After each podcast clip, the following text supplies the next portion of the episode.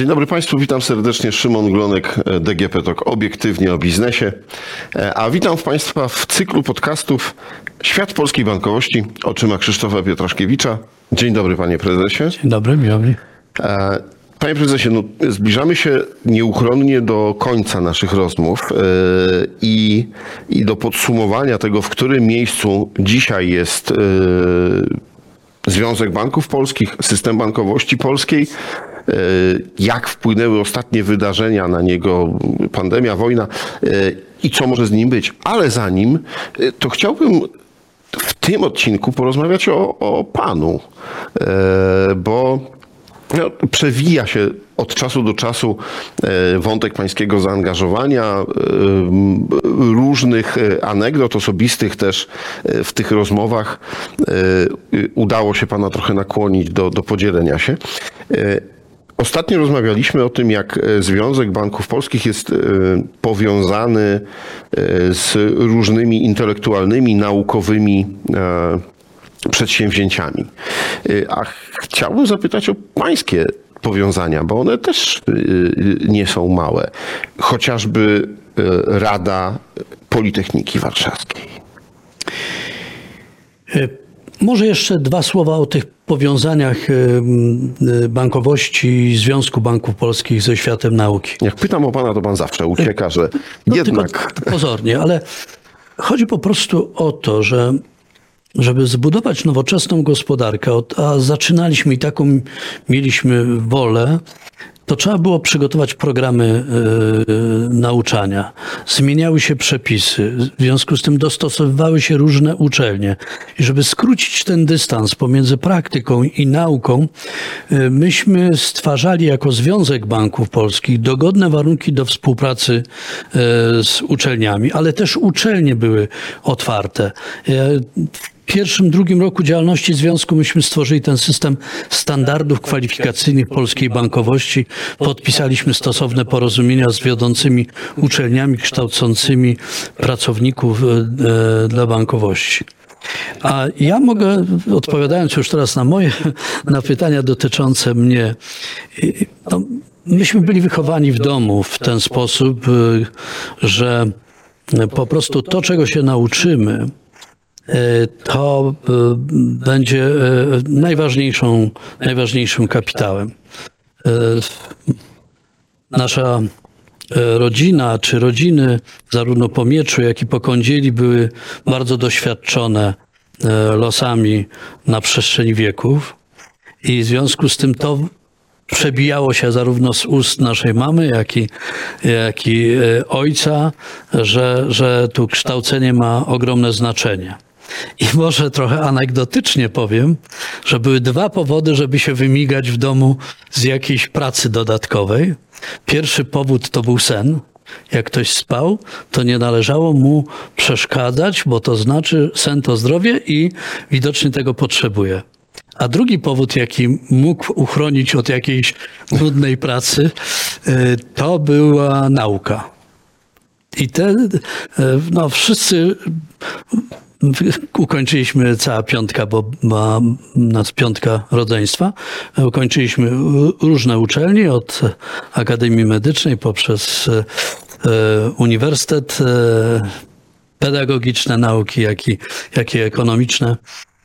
E, I jesteśmy z tego, z tego bardzo dumni. I z uczelni ja wyniosłem to i, i jestem co do tego przekonany, że właściwie e, w tych ostatnich kilkudziesięciu latach żyjemy w takich warunkach w Polsce i w świecie, gdzie e, żeby się e, rozwijać, no, no, trzeba się ciągle uczyć i trzeba utrzymywać kontakt e, z środowiskiem naukowym, z badaniami.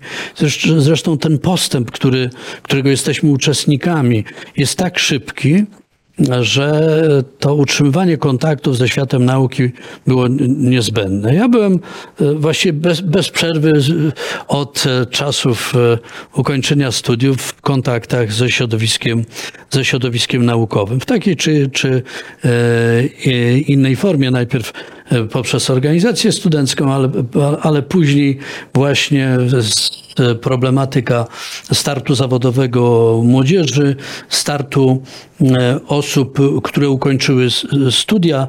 E, Ja mam tę frajdę, że chyba byłem pierwszym e, wspólnie z kolegami z Jeleniej Góry e, organizatorem czy współorganizatorem Forum Absolwentów Wyższych Uczelni dawnego województwa e, jeleniogórskiego. To 27 maj e, 80 roku. Pamiętam bardzo dobrze, bo się tego dnia urodził mój starszy, e, nasz starszy syn. E, Więc pamiętam te, to wydarzenie e, bardzo dobrze. A później miałem to szczęście, że wielokrotnie byłem zapraszany na różne e, konferencje, spotkania, czy współorganizowaliśmy razem z uczelniami i dyskutowaliśmy o różnych zagadnieniach. E, No a wreszcie e, jedna czy druga uczelnia zapraszała do, do różnych gremiów. E, Kilkanaście lat w konwencie e, Politechniki Warszawskiej. Bardzo często zapraszany byłem na spotkania w różnych uczelniach właśnie w celu programowania, nauczania przyszłych bankowców, przyszłych finansistów, e, i to rady, rady pracodawców, tak to się nazywało. No i wreszcie po tej, po okresie pracy w konwencie Politechniki Warszawskiej, kiedy powstały pierwsze rady uczelni, zaproponowano mi, poproszono mi, że, mnie, żebym e, został przewodniczącym Rady Politechniki Warszawskiej. Przedtem w moim życiorysie można znaleźć e, udział w pierwszej Radzie Narodowego Centrum Badań i Rozwoju. To jest, był dla mnie ogromny zaszczyt i honor, dlatego że nadawaliśmy Narodowemu Centrum Badań i Rozwoju e, tej ważnej instytucji dla, dla prac e, badawczo-rozwojowych, takich wdrożeniowych, pewien kierunek, pewien kształt. E, I kształtowaliśmy nowe kierownictwo, pierwsze kierownictwo. Byłem przewodniczącym komisji, e, komisji tej konkursowej na dyrektora Narodowego Centrum Badań i Rozwoju. Ale trafiłem do Narodowego Centrum Badań i Rozwoju dlatego, że wcześniej, kilka lat wcześniej, minister nauki i Szkolnictwa Wyższego zaprosił mnie do takiego zespołu oceniającego różne projekty naukowo-badawcze, które trafiały do ministerstwa z prośbą o przyznanie grantów. Więc zapoznawałem się z różnymi projektami z różnych uczelni, yy, nad czym pracowali uczeni, co ich zdaniem było ważne, co było przydatne. No i w ten sposób te, tego kontaktu nigdy e, nie, nie e, traciłem i, i, i, nie zamierzam tracić. To jest e, wspaniałe środowisko o ogromnym potencjale, czasami zbyt często niewykorzystywane, ale ja powtarzam, nie da się rozwiązać dzisiaj żadnego poważnego problemu, zarówno społecznego, jak i gospodarczego. Bez współpracy ludzi biznesu, ludzi samorządów terytorialnych, administracji e, z uczelniami. Naprawdę to jest ważne i e, jest mi strasznie przykro, e, ale muszę powiedzieć, że te nakłady na naukę i nakłady na kształcenie są za małe. Są za małe. Jeśli chcemy skutecznie, mądrze konkurować o, na rynkach międzynarodowych, na rynku europejskim, e, jeśli chodzi o jakość nowych produktów, nowe formuły tutaj e, organizacji z, e, zbytu, musimy korzystać ze świata nauki. I jeszcze jedno zagadnienie. To, przed czym stoi ludzkość, jest tak skomplikowane i trudne, że wymaga współpracy w skali międzynarodowej zarówno ludzi nauki, ludzi biznesu, administracji i polityków. I muszę powiedzieć, że dla mnie to jest taki osobisty ból i, i ciężar, że zamiast zajmować się rozwiązywaniem tych najważniejszych problemów, przed którymi stoi ludzkość, e, to toczone są wojny. Yy, krwawe, pochłaniające setki miliardów dolarów rocznie, a przede wszystkim pochłaniające setki tysięcy istnień ludzkich. I yy, choć świat, jak zdaniem wielu badaczy, staje się coraz lepszy i, i Myślę, że w wielu obszarach tak jest. To niedostrzeżenie, że żyjemy na zagrożonej planecie i pewne trendy, w, chociażby w e, ekologii, i w eksploatacji zasobów muszą być e, zmienione, to nie może unikać, e, znikać z pola widzenia.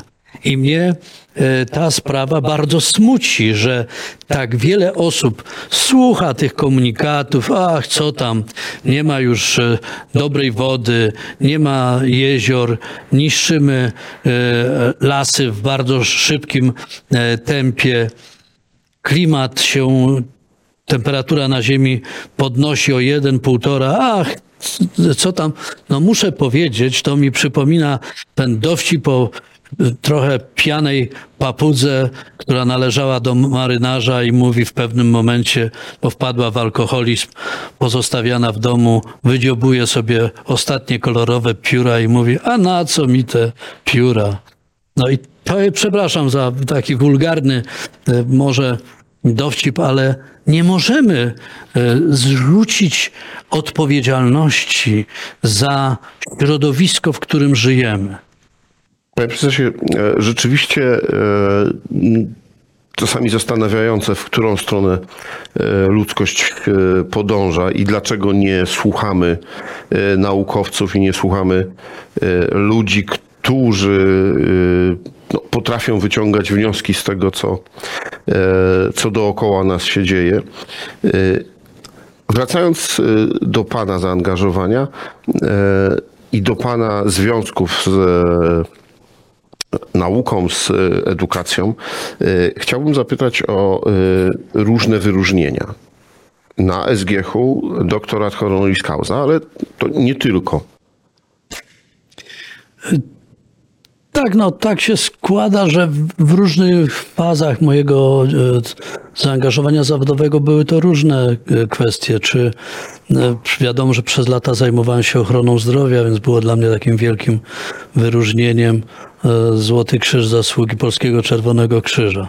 Zajmowałem się systemem em- emerytalnym, tam na początku transformacji pierwsze lata, no więc e, budowa tego nowoczesnego ZUS-u byłem w Radzie, w Radzie wówczas funk- funkcjonującej, ale po drodze też e, e, statuetkę Hipolita e, Cegielskiego, też wyróżnienie e, imienia Wokulskiego, E, ogromny zaszczyt, także wyróżnienie m, e, Związku Wojewód Rzeczpospolitej, Fundacji Rektorów. e, e, No i rzeczywiście ten doktorat był dla mnie wielkim zaskoczeniem, ale także wielkim wyróżnieniem, bo to opiniowane przecież przez e, wybitnych e, uczonych różnych uczelni, nie, nie tylko Szkoły Głównej Handlowej, ale także Uniwersytetu Ekonomicznego we Wrocławiu i w Krakowie to właśnie doktorat za, e, dla osoby nie bezpośrednio związanej z nauką, za osiągnięcia e, naukowe, a za właśnie osiągnięcia w gospodarce, za, za wdrożenia, e, ale przy udziale nauki, tutaj tu na pewno. I ten doktorat ja traktowałem jako wyróżnienie dla całego środowiska bankowego, dla moich e, wspaniałych e, mentorów, przyjaciół, e, dla tysięcy pracowników, z którymi bankowych, z którymi przyszło mi współdziałać, za ich życzliwość, otwartość, za to, że chcieli wykorzystać swoje talenty, a ja z tych talentów e, mogłem także e, korzystać i, i wybierać to, co wydawało mi się e, bardzo dobrze i bardzo dobre. I, i no, to, to wielka, wielka sprawa. Pan jak zawsze y, bardzo skromnie o swoich y, doświadczeniach, no ale ja powiem, że Ja mam, się, mam takie obawy i po tych naszych rozmowach, że wiele osób może mieć do mnie pretensje, że tylko ja i tak dalej. Otóż jeszcze raz powtarzam, to udało się zaprosić do współpracy dziesiątki, setki, a czasami tysiące wspaniałych, utalentowanych ludzi i wiem, że oni są. Ja dlatego tak mocno wierzę w to, że można w Polsce osiągnąć e, tak wiele, stawiając na utalentowanych, ufając, że oni e, podołają, bo naprawdę e, ta chęć przyczynienia się do czegoś dobrego, do, do sukcesu jest ważna i trzeba pracować z różnymi środowiskami za to jestem wszystkim bardzo, bardzo wdzięczny. Podobno po tym poznaje się e, dobrego lidera, wartościowego lidera, wielkiego lidera, że potrafi dobrać sobie dobrych współpracowników i e, czerpać e, z ich talentów. Ja tylko tak to zostawię. Chciałbym też porozmawiać chwilę o pańskim zaangażowaniu społecznym, e, bo od wielu lat współpracuje pan, e, czy współpracował e, z różnymi instytucjami, z różnymi fundacjami, no, co nie zawsze jest takie oczywiste, no bo nie zawsze jest czas, nie zawsze ludzie biznesu chcą poświęcać swój czas i swoje zaangażowanie, pewnie też swoje środki na to, żeby działać społecznie. No a pan współpracuje z Fundacją Promyk Słońca, Porozumienie Bez Barier. Współpracował pan z Szpitalem Dziecięcym w Warszawie. Ja zostałem tak wychowany, że, że jeśli można komuś pomóc, to trzeba e, pomagać. E, I, i to, to pomaganie takie e, było bardzo ważne. Dla mnie było takie budujące, że mogłem jakiejś e, bardzo odległej sąsiadce, kilka kilometrów od domu, wozić na sankach węgiel, bo nie miała czym palić w piecu. Naprawdę, to, e, to było duże wydarzenie na Pogórzu dla, e, dla mnie w piątej, szóstej klasie szkoły podstawowej, gdzie wspólnie z kolegą żeśmy przeciągnęli te kilkadziesiąt kilogramów węgla. Tak się to zaczęło I, i, po raz pierwszy właściwie to, że ciągle w czymś tam się pomagało, to była, była sprawą oczywistą. I takim wielkim zaskoczeniem dla mnie było to, kiedy w liceum za wykonane prace e, e, przyznano koledze i mnie nagrodę pieniężną. I ktoś wycenił tę pracę formie finansowej. Ja byłem tak zaskoczony. E, to była mm, końcówka drugiej klasy liceum. E, ale było to ciekawe doświadczenie, doświadczenie życiowe, bo myśmy wycyklinowali całą salę gimnastyczną i polakierowaliśmy ją. E, I, i to było duże przedsięwzięcie, była duża praca. E, natomiast później ja się zajmowałem... Nie licząc na... E, nie licząc, nie, nie to bo miał, by, miał, miał być turniej szkół, liceów Dolnego Śląska właśnie tam, e, tamtego regionu w piłce ręcznej i, i no sala była, wymagała renowacji w tym względzie. Ale chcę powiedzieć również, zawsze zajmowałem się sprawami ochrony zdrowia w czasach studenckich. Siostra E, jest lekarzem, najstarsza, więc e, to było też mi z tego powodu bliskie. Sam rozważałem pójście na studia medyczne. E, I w związku z tym, jak się zajmowałem tutaj służbą zdrowia w Urzędzie Rady Ministrów, to zaproszono mnie do Rady Szpitala Społecznego Kopernika. Był to czas E, przygotowywania reformy w służbie zdrowia, więc bardzo interesujące. Wiele lat, myślę, że ponad 10 lat tam e, spędziłem. Z kolei jeden z e, naszych przyjaciół zaprosił nas, zaprosił mnie do tego, byśmy, bym przystąpił do grona założycieli fundacji na rzecz dzieci niepełnosprawnych. Pan Wojtek, Wojciech Jędrzejewski z taką prośbą się zwrócił i wspólnie E, z e, księdzem profesorem Tischnerem, z panią Elżbietą Penderecką, z, paną, z panią Magdą e, Mikołajczyk, ale z profesorem Renikerem, z profesorem Helbrigę, akurat profesor Herbrigę z Niemiec, panią doktor Drewniakową i, i, kilkoma osobami, których tutaj nie wymienię, założyliśmy fundację Promyk Słońca. Ona rozwinęła swoją działalność bardzo mocno, taką kształceniową, ale także taką rehabilitacyjną i świetnie działa we Wrocławiu. Ma swoją taką podstawową siedzibę, centrum e, można powiedzieć, rehabilitacyjne i edukacyjne. Bardzo jesteśmy e, z tego dumni.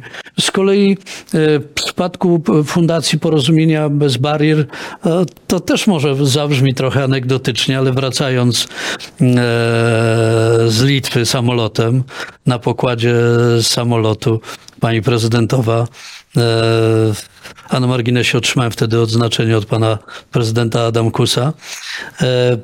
E, poprosi, zapytała, czy nie wszedłbym do tej fundacji, która miała działać i, i, działa na rzecz eliminowania różnego rodzaju barier, żeby ludzie ze sobą rozmawiali, ale także, żeby pokonywali swoje e, słabości, żeby uwierzyli, że mogą zrobić bardzo wiele. I przypomnę, że to dotyczyło i zagadnień związanych z AIDS, i zagadnień związanych e, z procesami starzenia się i zagadnień związanych ze współpracą młodzieży z różnych krajów. Te działania są przeróżne, bardzo ciekawe. Ja tam naprawdę y, y, jestem tylko skromnym członkiem Rady Fundacji i od czasu do czasu e, w tych pracach uczestniczyłem, ale myślę, że e, ta praca zasługuje na uwagę. Z kolei w Fundacji e, Teraz Polska no zajmujemy się tym, żeby promować mm, najlepsze firmy, najlepsze produkty, najlepsze usługi Pols polskich firm. Jestem jednocześnie w kapitule tej nagrody oceny produktów i, i, i usług. I to jest także źródło wiedzy. Jakie nowe pomysły pojawiają się na naszym rynku i czy nasi przedsiębiorcy współpracują ze światem nauki. To jest dla mnie ważne z kolei w Polskim Forum Akademicko-Gospodarczym, gdzie przez cztery lata byłem prezesem, teraz jestem wiceprezesem, bo co cztery lata następuje zmiana. Raz jest przedstawiciel przedsiębiorców, raz e, rektor uczelni. E, I tam dyskutujemy o, o, tym, jak najlepiej mogą współpracować uczelnie z gospodarką, gospodarka e, z uczelniami. Stąd te doroczne forum akademicko-gospodarcze, które organizujemy e, zazwyczaj w lutym lub w marcu każdego roku. I bardzo mnie, bardzo mnie to cieszy. To znaczy udział współtworzenie, tworzenie, pomaganie, otwieranie e, drzwi jest tutaj wielką przyjemnością. To, to jest e, ogromna radość, kiedy e, spotyka się człowieka, który 20-30 lat temu, mm, nie wiem, skorzystał z jakiegoś wsparcia, czasami dobrego słowa, czasami podpowiedzi, czym warto się zainteresować. Jestem z tego bardzo dumny i bardzo szczęśliwy. Panie prezesie, zaangażowanie zawodowe w rozwój Związku Banków Polskich, zaangażowanie w różne działalności edukacyjne, naukowe, e, zaangażowanie w rzeczy związane z sprawami społecznymi, w działalność w różnych fundacjach. Jak pan na to wszystko znajdował czas jak pańska rodzina na to się zapatrywała? Ja e, rozpoczynałem taką pełną pracę zawodową, etatową w styczniu 79 roku i nie wszystko robiłem naraz.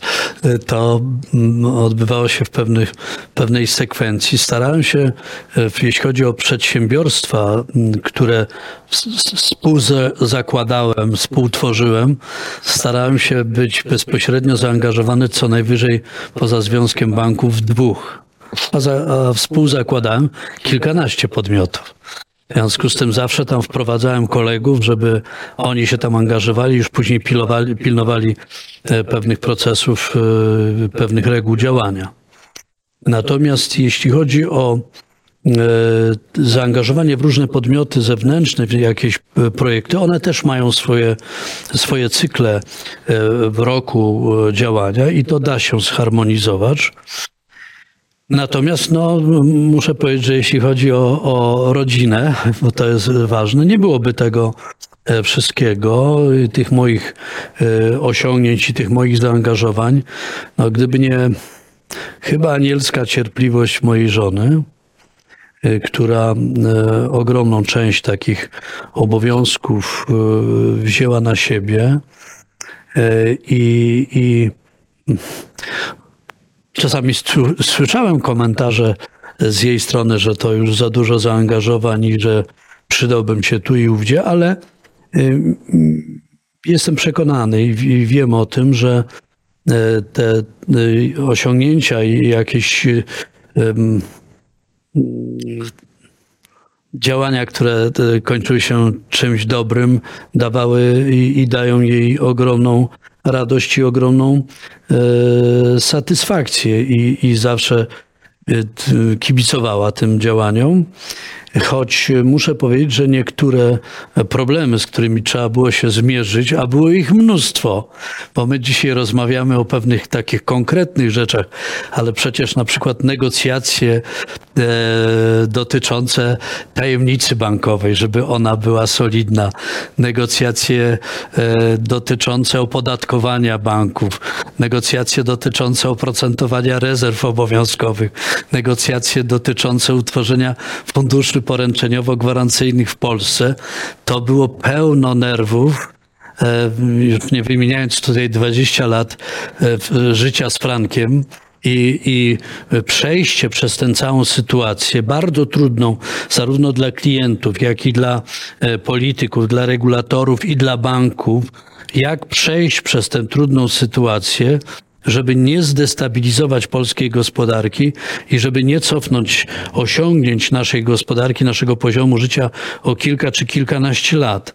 Więc oczywiście e, tych e, nerwów i z powodów do niepokoju było bardzo wiele. Tego się nie dało zamknąć w biurze i wyjść nie, do domu. Nie dało się.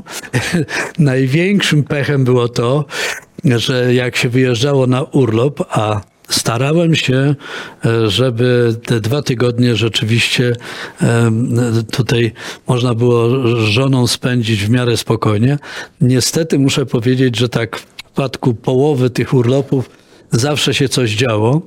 I takim największym przykładem to był rok 2008 i właśnie upadek Lehman Brothers. Siedzimy na urlopie. To był chyba trzeci czy czwarty dzień mojego urlopu.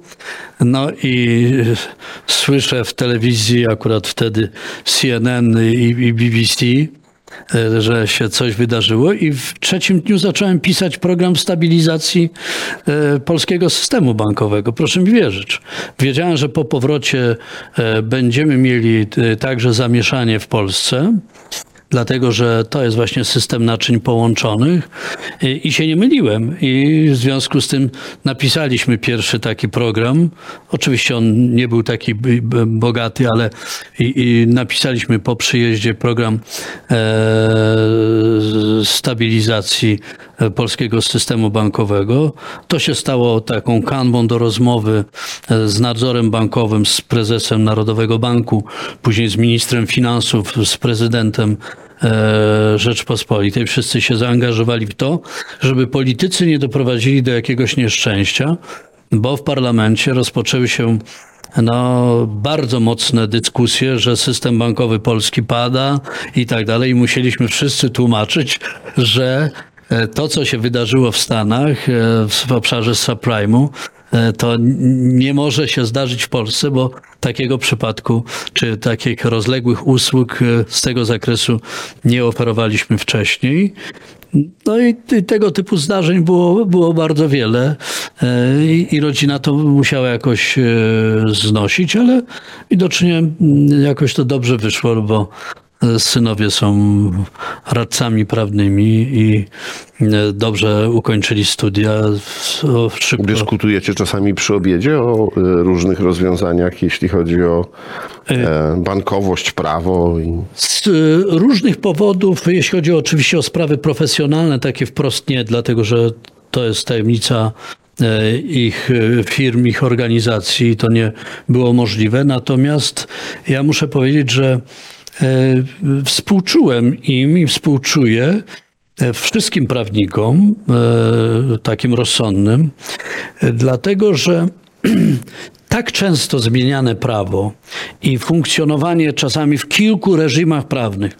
Bo proszę zobaczyć, że niektóre rozwiązania prawne powstawały czy były mm, uchwalane w starym systemie, Później przyszły te prowizorki różne i, i okresu transformacyjnego pierwszego. Bardzo Później trwałe do dziś funkcjonujące. Niektóre zostały. E, Później przyszły rozwiązania związane z wstąpieniem naszym do Unii Europejskiej, do OECD. No i wreszcie mamy ogromny postęp technologiczny w ostatnich latach, który zmienia nasze życie e, bardzo, bardzo, bardzo mocno. Do tego myślę, że trzeba pamiętać, że świat mocno został zmieniony po kryzysie finansowym, e, ale także mocno zmienia się po pandemii. E, I nad tym, nad czym trzeba pracować i będzie pracować, e, e, e, Będą potrzebne, zaangażowane do tego ogromne rzesze bardzo dobrych, odpowiedzialnych e, ludzi związanych ze stanowieniem prawa. E, To, co mnie martwi, to to, że e, niestety pewne grupy prawników e, sprzeniewierzyły się w ostatnich latach, e, posługując się m, czasami no, nieetycznymi formułami i ta kwestia będzie musiała być przedmiotem poważnej rozmowy. Rozmowy zarówno jeśli chodzi o radców, adwokatów, ale także, niestety muszę powiedzieć, części sędziów, którzy na przykład postanowili być sędziami we własnej sprawie. No tak, jest to trudny temat i miejmy nadzieję, że niedługo ta dyskusja się odbędzie i, e, Tak, i sprawa musimy to przejść zostanie. spokojnie. Musimy to przejść spokojnie i wyciągnąć wszyscy z tego wnioski. Bo żeby była jasność, e, każda branża, świat się zmienia, gospodarka się zmienia. Zmieniają się pewne reguły i pewne standardy, oczekiwania klientów, obywateli i trzeba o tym ciągle dyskutować. Te kluby, e, które żeśmy wymieniali, te, te gremia, w- forum, one temu służą.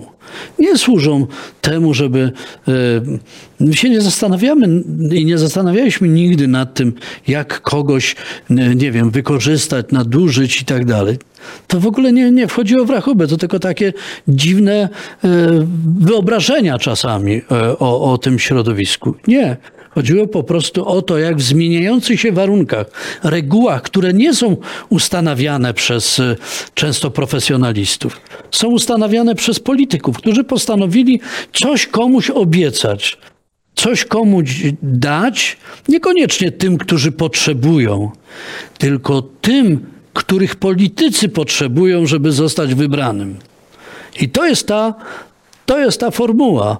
My dzisiaj, kiedy dyskutujemy o ryzyku, to gdzieś w podświadomości, a ja mogę to powiedzieć głośno, obserwujemy, które grupy mają być obdarowane, żeby politycy y, wygrali y, kolejne wybory lub żeby zostali wybrani.